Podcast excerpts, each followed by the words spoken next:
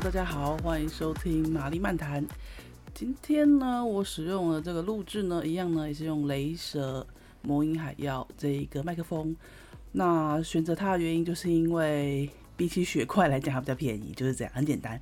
那其实雪怪的话，它有四种，它有四种那个指向可以调整。那其实我很单纯，我只要录我一个人，好，所以那我觉得 Razer Razer 就够了。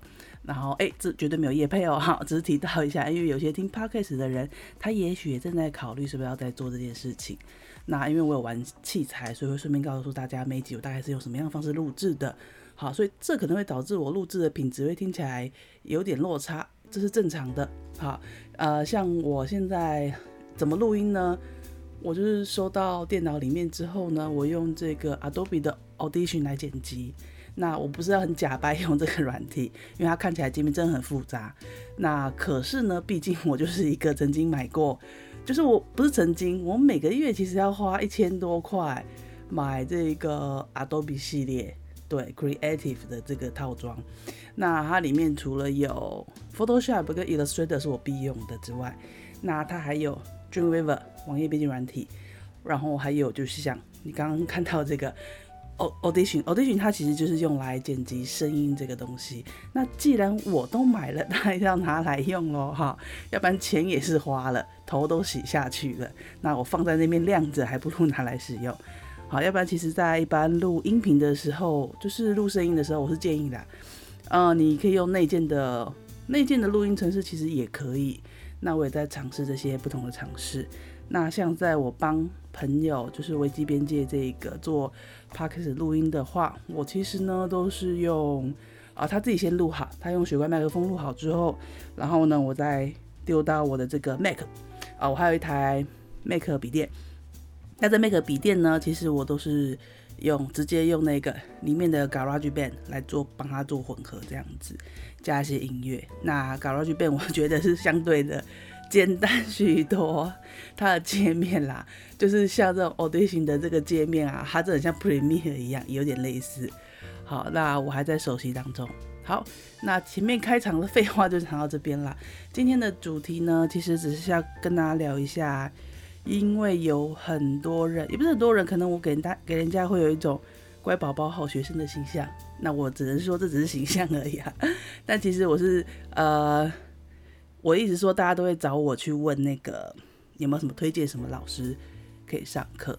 对，那其实我自己在选老师的时候，我也是蛮呃，我也是蛮挑的一个人，好，蛮挑的。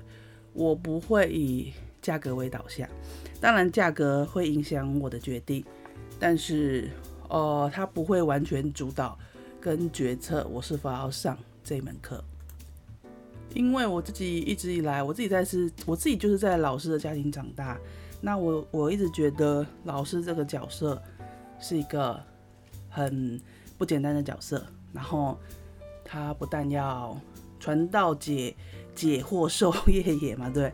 但是他他甚至可能会影响到学生的一生，这都很难讲。那所以我在挑选老师的时候，我其实会注意跟观看一些面相，譬如说早期呃早期我大概十年前吧，那时候我想要进修专案管理的课，那我是怎么找的呢？其实在我对专案管理有兴趣的时候，我其实是在网络上搜寻，去去看一些相关的文章，那时候还没有决定要。把头洗 下去缴学费，对，然后那时候我有看一些相关文章，那其中有个文章就是那个，呃，有一个专案管理的什么生活思维，对不起，他的名字忘记，因为他后来改版了，好，然后诶，改版的也是我，我负责帮忙做网站，我自己都忘记了。总之呢，就是他是两位专案管理的老师一起，就有跟布莱恩一起写的这个部落格。那我在选老师的时候，就是我首先第一个啦，因为我就是会先去 Google。好，先去 Google。那还有一个，在你 Google 之前，其实你对某一个主题有兴趣的时候，你应该会搜寻到有些人在分享他的专业。那就像这个专案管理两位老师，他们就在这个部落格分享他们的专业。然后，所以我就觉得，诶，他们讲东西是我觉得很有道理，我有共鸣的，然后我有获得的。好，所以接下来当我发现，诶，他们要开课了。哦，我真的是，我应该是那时候专案管理班的天资第一班，我自己都这样号称。好，真的是第一班的学生，我就发现哇，他们要开课嘞！天哪，Oh my god，就是一个刚好不就是我需要的吗？就是啊、因为之前我看很多专案管理课，我也是很犹豫啦，犹豫这样子。那当我得知了我现在欣赏的部落客，他们也要开课程。那我就真的是把努力把钱准备好哦。那时候真的很没很没什么钱，那时候是做设计，说真的很没什么钱。然后就努力准备好，然后就去上了这个，其实对我来说算是学费学费比较贵的课。我不知道是不是我人生 学过最贵的一门课。当然现在我是觉得还好啦，对对对。然后那后来就是这是我选老师的其中一个方式，就是。网络上先去搜寻观察，对，然后那你有一些长期关注的某个议题，或者你有兴趣的议题，那如果你觉得哎，刚好发起，刚好有写这些专业知识的人，他有开课的时候，我觉得这个就是我会去想上的原因，对，这会我会想上，因为我已经跟他有基本的信赖感，他讲的内容啊，我已经有共鸣感，然后所以其实在这个学习的过程中，其实也是不出我所料，就是一个。真的是很专业认真的老师，然后一直到后来，就是这个老师他们后来也开了很多呃建立社群然后社团的活动之类，然后让大家都可以交流，就是一个还真的是一个蛮正向、蛮专业的一个蛮蛮专业的一个社团。那我就觉得我选这个老师真的是没有错。好，那再来接下来还有什么选择老师的点呢？另外一个点就是最简单的点，好，你在挑老师的时候。看一下这位老师他的代表作品是什么？对，因为有一些老师他可能你今天想学这门技术，他可能有一些专业技术的话，譬如说，嗯，写作也可以，或者是说拍片也可以，那你可以去看一下他的这些拍出来的东西是如何。但我必须先说，就是它是一个参考值，什么意思呢？就是有一些专业技术者。他很会执行，很会做，很会产出。但是当他要来教学生的时候，教学这一块，教学它也是一个专门的领域。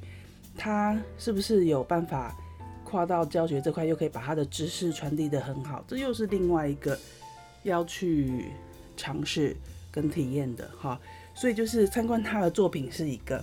那如果更好的话，可以看一下他教出来的学生，呃，他教出来的学生都是拍怎样的作品啊，或者说他的学生有什么样的成果，好，这会是一个参考点，对，但不是绝对。好，那还有在挑选老师的时候，你可以看一下，呃，这些老师他平常，我还是觉得他们平常的动态，譬如说部落格文章或者是脸书粉丝页好了，他的发文的倾向，他发文谈的内容，他说话的方式。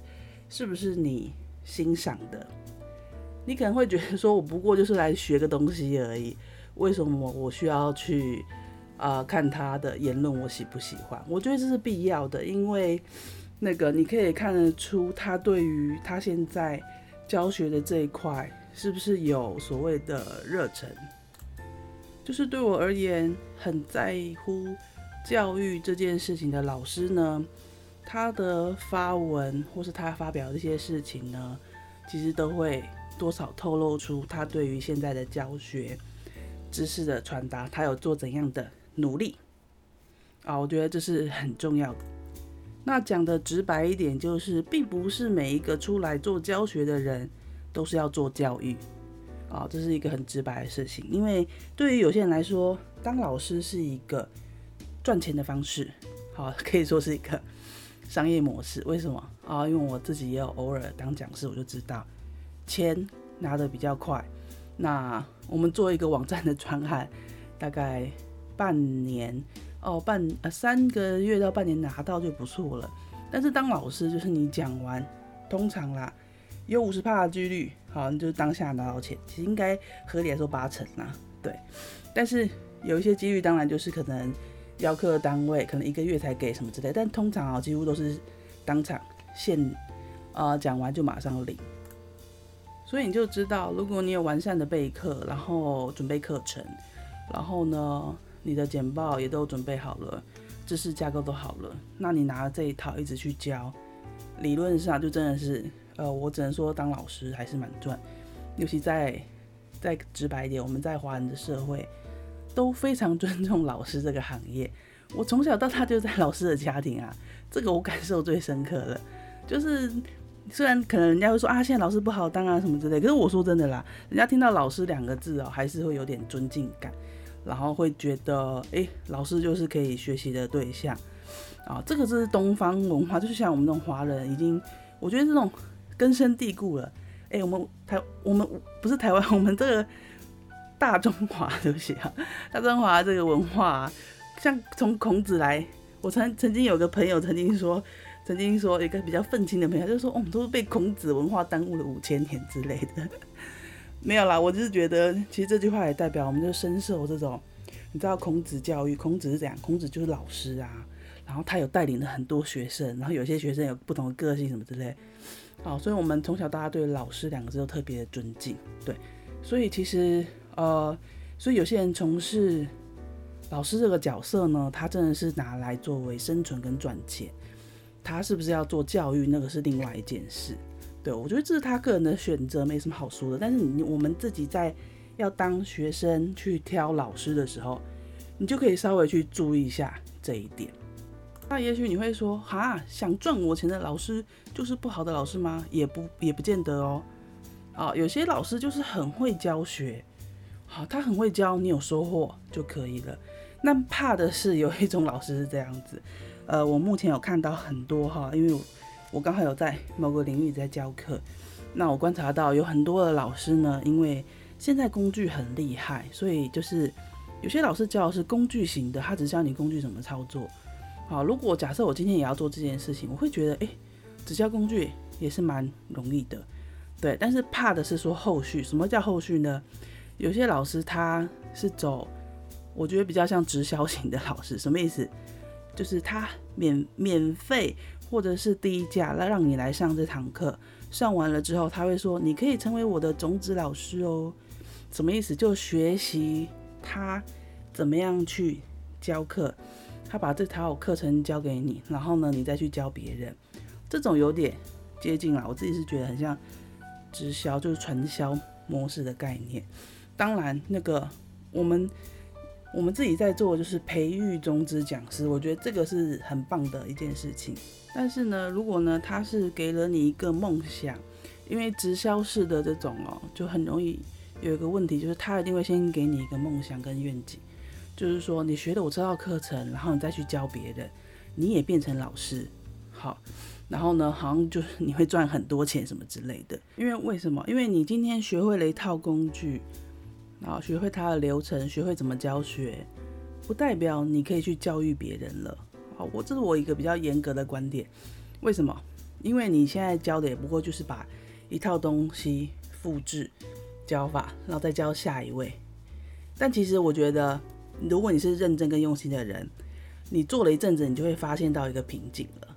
啊，你会发现你需要的更多，因为每一个人的特质不一样。那你去复制了某一个老师的。东西或教学方法之后，你能够完全的吞得下去吗？哈，就像我在我在我们就是另外一个团队啊，我们的教材是共同开发的。那我们在共同开发的过程当中，那个教材如果是属于某一个发想跟它的一个结知识结构的话，我们要去转化成我们自己的，一定要。为什么？你不去转化成你自己，就会变成是硬背，你进不去那个教材。那各位，你试想。你自己当老师的都已经进不去那个教材了，然后你硬是要教别人，你教的安心吗？有些人可以教安心，但我自己就是没办法。好，所以我觉得你一定要去，呃，如果就算你真的是走这种，呃，想要成为老师去教别人的话，我觉得可以，但是你你不要只甘于使用一套东西快速赚钱。你在认真在老师的路途上，你就发现你需要学更多，譬如说。教学可能还会有什么教学方法啊？教学方法的话，包含了什么？如果是传统教学，可能会要写教案，还有一个在课堂上怎么样带领学生啊。所以甚至有些老师会去学那个领领导，不是只用在公司哦，他其实也可以用在课堂上，但只是你领导的对象不同。好，但老身为老师，他其实也会需要有很多方面的知识，甚至管理知识。好，这当你认真成为一个老师之后，你才知道，哇，原来我需要具备这么多的能力。而除非你很明白这个老师在搞什么，然后要不然你不要没事就去上免费的课。为什么呢？在行销界嘛，行销界这种现在很流行。我最近看到网络上好有一家粉丝页啦，不止一家，他应该是同一个人操作，它里面有好几个粉丝页，通通都是写打着免费。免费十几堂的课程，然后你只要留资料注册就好。然后呢，呃，至于详细内容呢，什么会有专人跟你联系？为什么网络上东西不能直接摊开吗？我还要专人联系，很麻烦呢。可是你知道，网友也不是白痴啊。我后来看到他们下了几波广告之后，就有网友在那个那个 FB 广告贴文下面留言说：“为什么都免费？是要干嘛？”有人就说：“哦，不过就是要收集名单呐。”所以你看，不要把网友当白痴 啊！当然，他这样子下广告，当然可以吸引一些贪小便宜的人啦。我我坦白说啦，就是我以为不能说贪小贪小便宜好了。我自己偶尔肯定会想要上一些免费的课，但是我跟你讲，我会找，我会看清楚他的逻辑。好，譬如说，什么都不用，只需要填资料就免费的，他就是收集名单。那名单收集之后，他想要干嘛？我不知道，他们也要对你干嘛啦？但是当然是一定有后续的销售或者什么之类的啊，除非你很聪明，可以抵挡住抵挡得住诱惑。好，要要不然也许下一次是要你花上万元的学费啊，这都很难讲。好，那我如果要上免费课，我会怎么挑呢？像最近好，我有上那个，我也是被一个广告请到是那个呃 Facebook 广告操作的免费课程，而且是线上的，也是要留资料。可是为什么我敢留？因为它其实是真的是那个 Facebook 授权啊，我从一些网址啊内容都看，我其实看得出来，就是 Facebook 去跟那个有一家公司，一家也是网络形象公司，就专门做广告公司合作来开设这个免费课程。其实 Google 这个不说错，不是 Google，Facebook，Facebook 这个用意很简单啊，Facebook 希望大家下广告啊。那他把最基础的下广告方式都教教你了，你还不来下吗？所以他要的是，哈，他要的不是直接坑你钱，他要的是让你学会了解这个工具了之后，愿意愿意去在里面下广告。那我觉得这个这个流程我看得很清楚了，那我当然是 OK 啊。为什么？我本来就有在下广告。我本来就想要学习，那我现在想要在完整清楚得到知识架构，那刚好他有这个免费课，我当然就注册听一下嘛。但是如果啊基础课上完不敷我使用的时候，我当然就会找继续找下一个，找什么？找我觉得，诶，我觉得这个课程大纲不错，然后这个老师老师的风评不错的，那我就会去直接下单购买了，好，购买这个线上课程的。好，所以其实我也不是一个。贪小便宜的人，好，但是我觉得这些有一些免费课让你听的，是拿来是拿来让你知道说，第一个我是不是真的需要这个知识，第二个我觉得听不够，我是不是真的要去付费，然后去寻找其他更有价值的课程，我就会更乐于付费。那如果今天你有呃想上某一些课的时候，问朋友的时候，那你听朋友推荐的时候，你也要仔细听一下他。他会推荐这个老师的点是什么？好，有一些人可能是因为第一个，这个老师很亲切，会回答他问题，那我觉得这是一个蛮不错的点。第二个呢，也许呢他会说，哦，老师就是教得很清楚，架构很清楚，那我觉得这也是蛮值得参考的点，因为有时候老师其实等于是帮学生做功课，就是他把一些知识整理好了，尤其。我们今天要学的是这种，就是我们已经出社会人士要学的这些课程的话，我们都会倾向希望得到的是快、很准，然后而且是扎实的内容，那就很需要这位老师逻辑够强，把知识整理得够清楚。当然还有一个重点就是，那你也可以第三个重点就是你可以听一下这个，那这个老师他们是不是有经营后续的一些社团？好，假如说你今天学这个知识，你只是想要。试试水温，入门一下，你没有想太多，那这倒是无所谓。可是如果你今天，譬如说我，我说我今天是学专案管理好了，好，是不是，或是说我今天想要当 YouTuber 好了，那如果我跟这个老师学了之后，这个老师他也有经营就是社团啊，或是社群这样子的互动的时候，那我觉得那对你后续的专业会比较有帮助。为什么呢？各位，很简单的道理啊，怎么可能上一堂课你就学会呢？好，你听得懂学会这件事？所谓的学会就是从知识进到你脑袋，这个只是一个 input，input 输入。那我们很强调一件事情，那你你如果没有去输出 output 的话，没有经过 output 输出这个过程的话，那基本上你就是我学会了，但不代表你会做。好，不论是专案管理或是想要当 YouTuber 都是这样子。好，所以像这种你学完了之后，进入了这个世界之后，你的后续想要持续提升自己的话，还有想要持续去实践，然后跟提升相关的专业能力的话，那最好了啦，最好就是有人的地方嘛，就是社群。然后呢，你有一些什么问题啊，或是可以互动跟交流询问的，那么这个时候你就要选，就是可能具有社群的一个老师，或是学，甚至是学院。好，所以有一些会经营社群的呢，可能是老师，也可能是一个团队，好，一个课程团队。这个时候我觉得就是蛮值得考虑去。投资学习的啊，因为有些课程的价值不是在上那个上那几小时，钱花在那几小时多少钱？有些课程它的这个可能同学的属性，或者是老师啊，跟你是比较有同性质的，讲直白点就是同温层的。好，那这种圈子的话，你在里面也会比较好获得许多的帮助，或是成长跟学习。曾经啦，曾经就是强者我朋友，哦，他也有去听听一些老师的免费课，那那是刚好那老师是免费的啦，当然免费都有背后的目的。那他听了这老师的课，然后他自己本身也是那个专业，其实他就发现到说，因为他那个老师是用免费吸引人，所以他免费吸引人的那个族群啊，跟他自己好，跟他自己教课的族群是不太一样的。好，所以各位不要想说我都用免费或低价来吸引人，好，因为那个可能只是暂时的，对。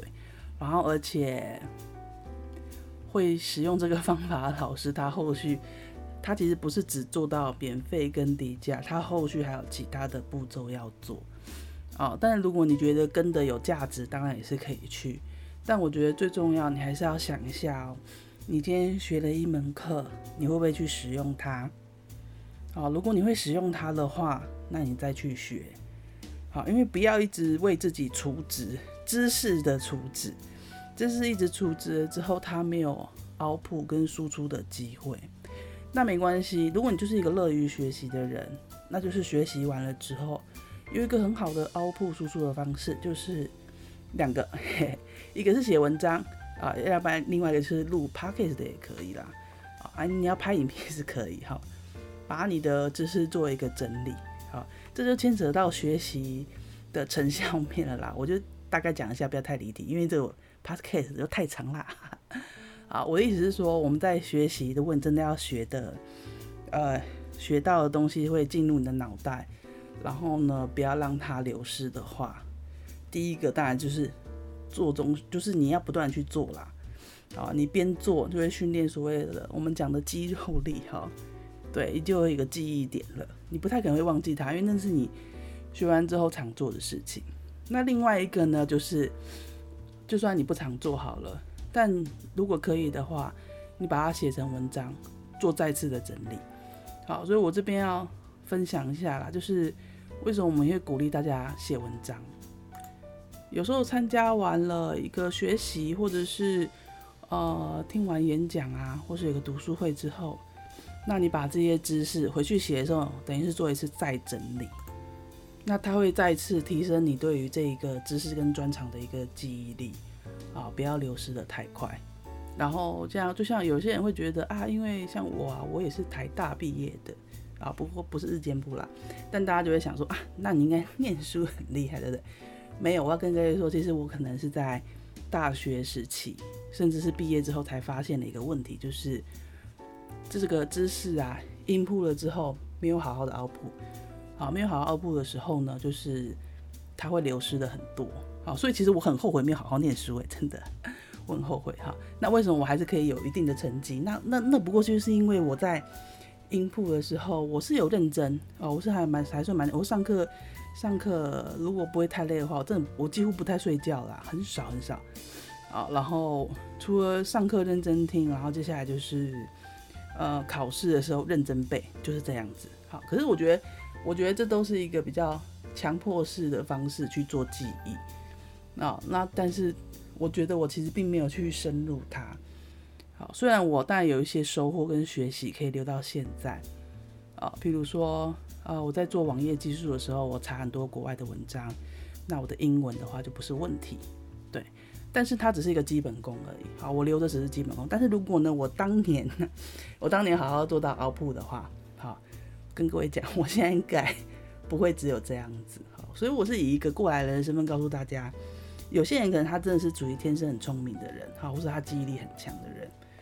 然后，所以就忘了说，学习之后，学习之后很重要，是怎么样去把它那个运用，怎么样去练习呀，提升你的肌肉感，好，或是提升你的记忆力，然后如何去深入它。其实最好的方法之一就是写文啦。好，考试绝对不是最好的方法，我觉得。